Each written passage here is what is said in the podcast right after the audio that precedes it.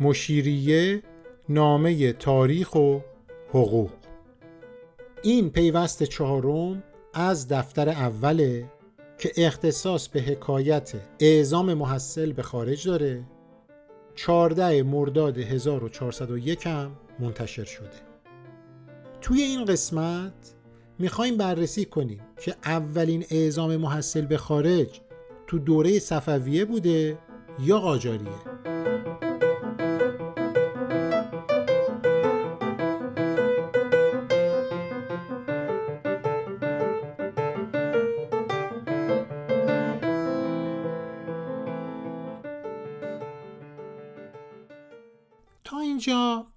مدام تاکید شد که اگه بخوایم تاریخی رو برای اولین اعزام محصل به خارج تعیین کنیم باید به دوران سلطنت فتحعلی قاجار برگردیم.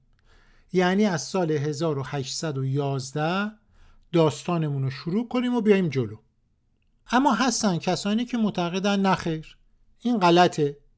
چون منابع و اسنادی وجود داره که نشون میده تاریخ نخستین اعزام باید به عقبتر برگرده. یعنی انقدر باید بریم عقب تا برسیم به دوران صفویه. این شاه عباس دومه که چند محصل رو برای اینکه نقاشی به سبک اروپایی رو یاد بگیرن به اروپا اعزام کرده خب با این حساب اینجا یه تناقض و یه تداخلی به وجود میاد. کدوم نظر درسته؟ دوره قاجاریه یا دوره صفویه رو باید شروع اعزام محصل بذاریم؟ توی این قسمت می‌خوام در مورد این اختلاف تاریخی باهاتون صحبت کنم و بریم به سراغ کسایی که میگن باید از دوره صفویه تاریخ اعزام محصل رو شروع کنیم. بریم قصه اونا رو بشنویم ببینیم چی میگن و بعد در نهایت ببینیم که نظر مخالف چیه.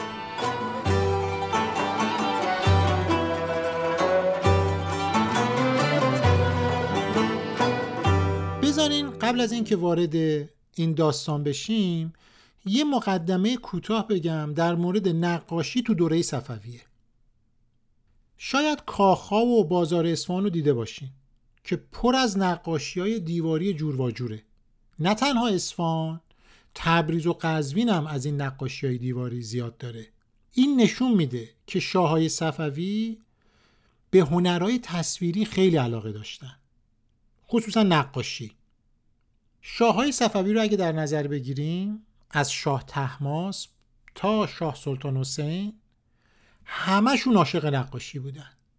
خصوصا شاه عباس دوم که نسبت به بقیه شاههای صفوی علاقه زیادی به نقاشی به سبک اروپایی داشت. به همین خاطرم در دوره‌ای که شاه عباس دوم سلطنت می‌کرد دیوارا و تاقهای بعضی از کاخها به خصوص سردر بازار قیصریه اصفهان توسط نقاشای هلندی و شاگردای ایرانیشون تزیین و نقاشی شد. به خاطر همین علاقه بود که شاه عباس دوم فکر کرد که نقاشی ایرانی دچار رکود شده. داره درجا می‌زنه. اونم به دلیل اینکه شیوه رضا عباسی مدام داره تکرار میشه. یه سبکی همه اونو کپی می‌کنن. برای اینکه این نقاشی ایرانی رو بازسازی کنه به حرکت در بیاره احیا کنه. فکر کرد یه عامل بیرونی یه محرک بیرونی رو باید به کار بگیریم تا این نقاشی رو یه تکونی بدیم. یه سبک نوعی تو نقاشی ایجاد کنیم. خب حالا راه حل چیه؟ اون عامل بیرونی رو از کجا بیاریم؟ به دلیل آشنایی که با نقاشای خارجی داشت چون نقاشای خارجی تو دربار شاه عباس دوم خیلی زیاد بودن فکر کرد که بهتر ما محصل بفرستیم به اروپا تا ایرانیا مستقیم در مرکز هنر اروپا نقاشی رو اونجا یاد بگیرن. به همین خاطر چند محصل رو به روم ایتالیا فرستاد. بهتره که بریم سراغ یحیای زکا که تو این زمینه مطالعات زیادی کرده بود و چندین مقاله در مورد همین اعزام و علاقه شاه عباس دوم نقاشی نوشته. از رو می‌خونم تا متوجه بشیم که داستان چی بوده. چون خود شاه نیز به فرا گرفتن نقاشی اشتیاق فراوانی داشت نماینده شرکت هند شرقی هلند در اصفهان. دو نفر نقاش را به خدمت وی گماشت تا بدون نقاشی بیاموزند و شاه با راهنمایی این دو تن در نقاشی دست یافت. یعنی استاد شد خبره شد. و اینک نمونه ای از اثر او در قلعه کلا که کبوتری را با آبرنگ به حالت طبیعی نقاشی کرده در کاخ گلستان محفوظ است. ادامه میده یحیی زوکا در همان نخستین سالهای پادشاهی خود در صدد برآمد که تنی چند از جوانان ایرانی را برای فرا گرفتن نقاشی و استفاده مستقیم از روشهای هنرهای غربی به روم بفرستد. موفق ترین فرد از میان این جوانان که متاسفانه ما نام دیگران را نمی‌دانیم جوانی بود به نام محمد زمان. که سپس با درامیختن شیوه های شرقی و غربی در کار خود مانند بهزاد و رضای عباسی مسیر تاریخ نقاشی ایران را عوض کرد و مبتکر سبک و شیوه نو گردید که پس از او سالها ادامه یافت و بدین گونه سرمشق و سرحلقه نقاشان قرنهای دوازدهم و سیزدهم هجری ایران گردید. خب اگه بخوایم یه تاریخی برای این اعزام در نظر بگیریم باید بگیم 1642 میلادی. همونطور که یحیای زکا میگه عده از جوانان رفته بودن که ما فقط الان از میون اونا یه اسم بیشتر نداریم. محمد زمان. بقیه کی بودن از کجا رفتن چیکار کردن هیچی نمی‌دونیم. تو تاریخ گم شده. حالا ببینیم داستان این آقای محمد زمان چی بوده که اینقدر معروفه.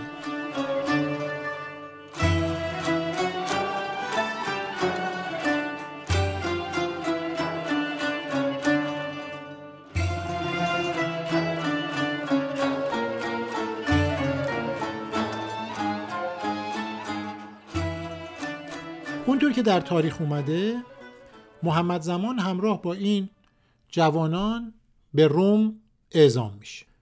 زبان ایتالیایی رو یاد می‌گیره اونجا. اینکه حالا چجوری میره و اونجا چجوری اقامت می‌کنه چجوری زبان ایتالیایی یاد می‌گیره در تاریخ نداریم. حداقل این تاریخ نویسان از این هیچی صحبت نکردن از این وضعیتی که اینا داشتن. در اونجا میره پیش استادان نقاشی ایتالیایی و پیش اونا درس می‌گیره. اونطور که نوشتن تو نقاشی غربی و اروپایی استاد میشه. سه سال اونجا میمونه کارآموزی می‌کنه و بعد در این مدت هم مسیحی میشه. تحت تاثیر کلیسای روم کاتولیک میشه. اسمش رو می‌ذاره پاولو زمان یعنی محمد زمان رو محمدش رو حذف می‌کنه. می‌ذاره پاولو زمان. بعد از سه سال به ایران برمیگرده اما متوجه میشه که خب اگر این بیاد بگه اسم من پاولو زمانه و من مسیحی شدم خب حتما می‌گیرن میکشنش. مرتد شده دیگه و مجازات میشه. به همین خاطر این تغییر مذهب رو مخفی می‌کنه. نمیگه من مسیحی شدم. حالا چطور این کارو می‌کنه؟ باز ما نمی‌دونیم. به دربار شاه عباس دوم میاد. خیلی بهش عزت و احترام می‌کنن چون نقاش خیلی زبردستی بوده. شروع می‌کنه به نقاشی در اصفهان. اما به مرور زمان دور اطرافی ها کم کم متوجه میشن این آقای زمان انگار یه چیزیش میشه. یه کارای غیر عادی می‌کنه. به مرور رازش از پرده بیرون میفته. متوجه میشن که این مسیحی شده در ایتالیا. برای اینکه جونش رو نجات بده فرار می‌کنه به هند. اونجا به دربار شاه جهان گورکانی میره. این پادشاه بهش مقرری میده خیلی عزت و احترامش می‌کنه. شروع می‌کنه به نقاشی در هند. بعدا به کشمیر میره و تا شاه عباس دوم زنده بود جرأت نمی‌کنه به ایران برگرده. چون می‌دونست که باز هم میشناسنش و می‌دونن که مسیحی شده.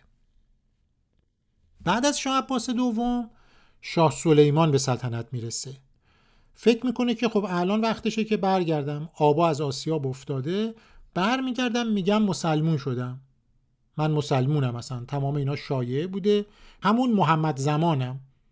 برمیگرده. پذیرفته میشه. در دربار شاه سلیمان باز شروع می‌کنه به نقاشی. در واقع جز نقاشان سلطنتی میشه. که اتفاقا یه خمسه نظامی رو هم مصور کرده. که صفحاتی از اون خمسه نظامی موجوده و در اصفهان هم فوت می‌کنه. این کل داستان محمد زمانه. روایتی که میگه اون به ایتالیا رفته و درس خونده و برگشته. نقاشی یاد گرفته و برگشته. شما می‌تونید امروز اسم محمد زمان رو جستجو کنید توی اینترنت. نقاشیاش میاد. البته بعضی از نقاشی ها با عنوان محمد زمان فرنگی خانه. خان از خواندن میاد. محمد زمان فرنگی خان تو موزه های دنیا آثارش هست.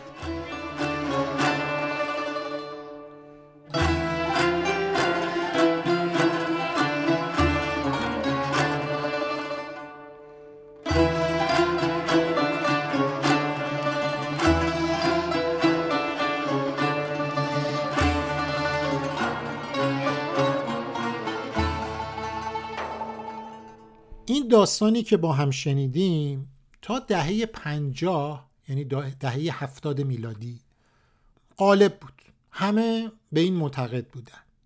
اما سال 1979 یه هنرشناس روسی به نام ایوانوف اومد این روایت رو زیر سوال بود گفت محمد زمانی که تو هند به نام محمد زمان فرنگی خان مشهور شده نقاشی می‌کنه با این محمد زمان نقاش دوره صفویه یکی نیستن.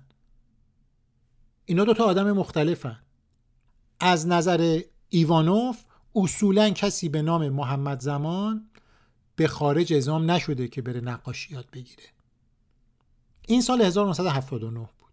اما چند سال بعد یه ایرانی که کلکسیون داره محقق آثار فرهنگیه به نام محمد علی کریمزاده تبریزی یک کتاب سجلدی می نویسه با عنوان احوال و آثار نقاشان قدیم ایران.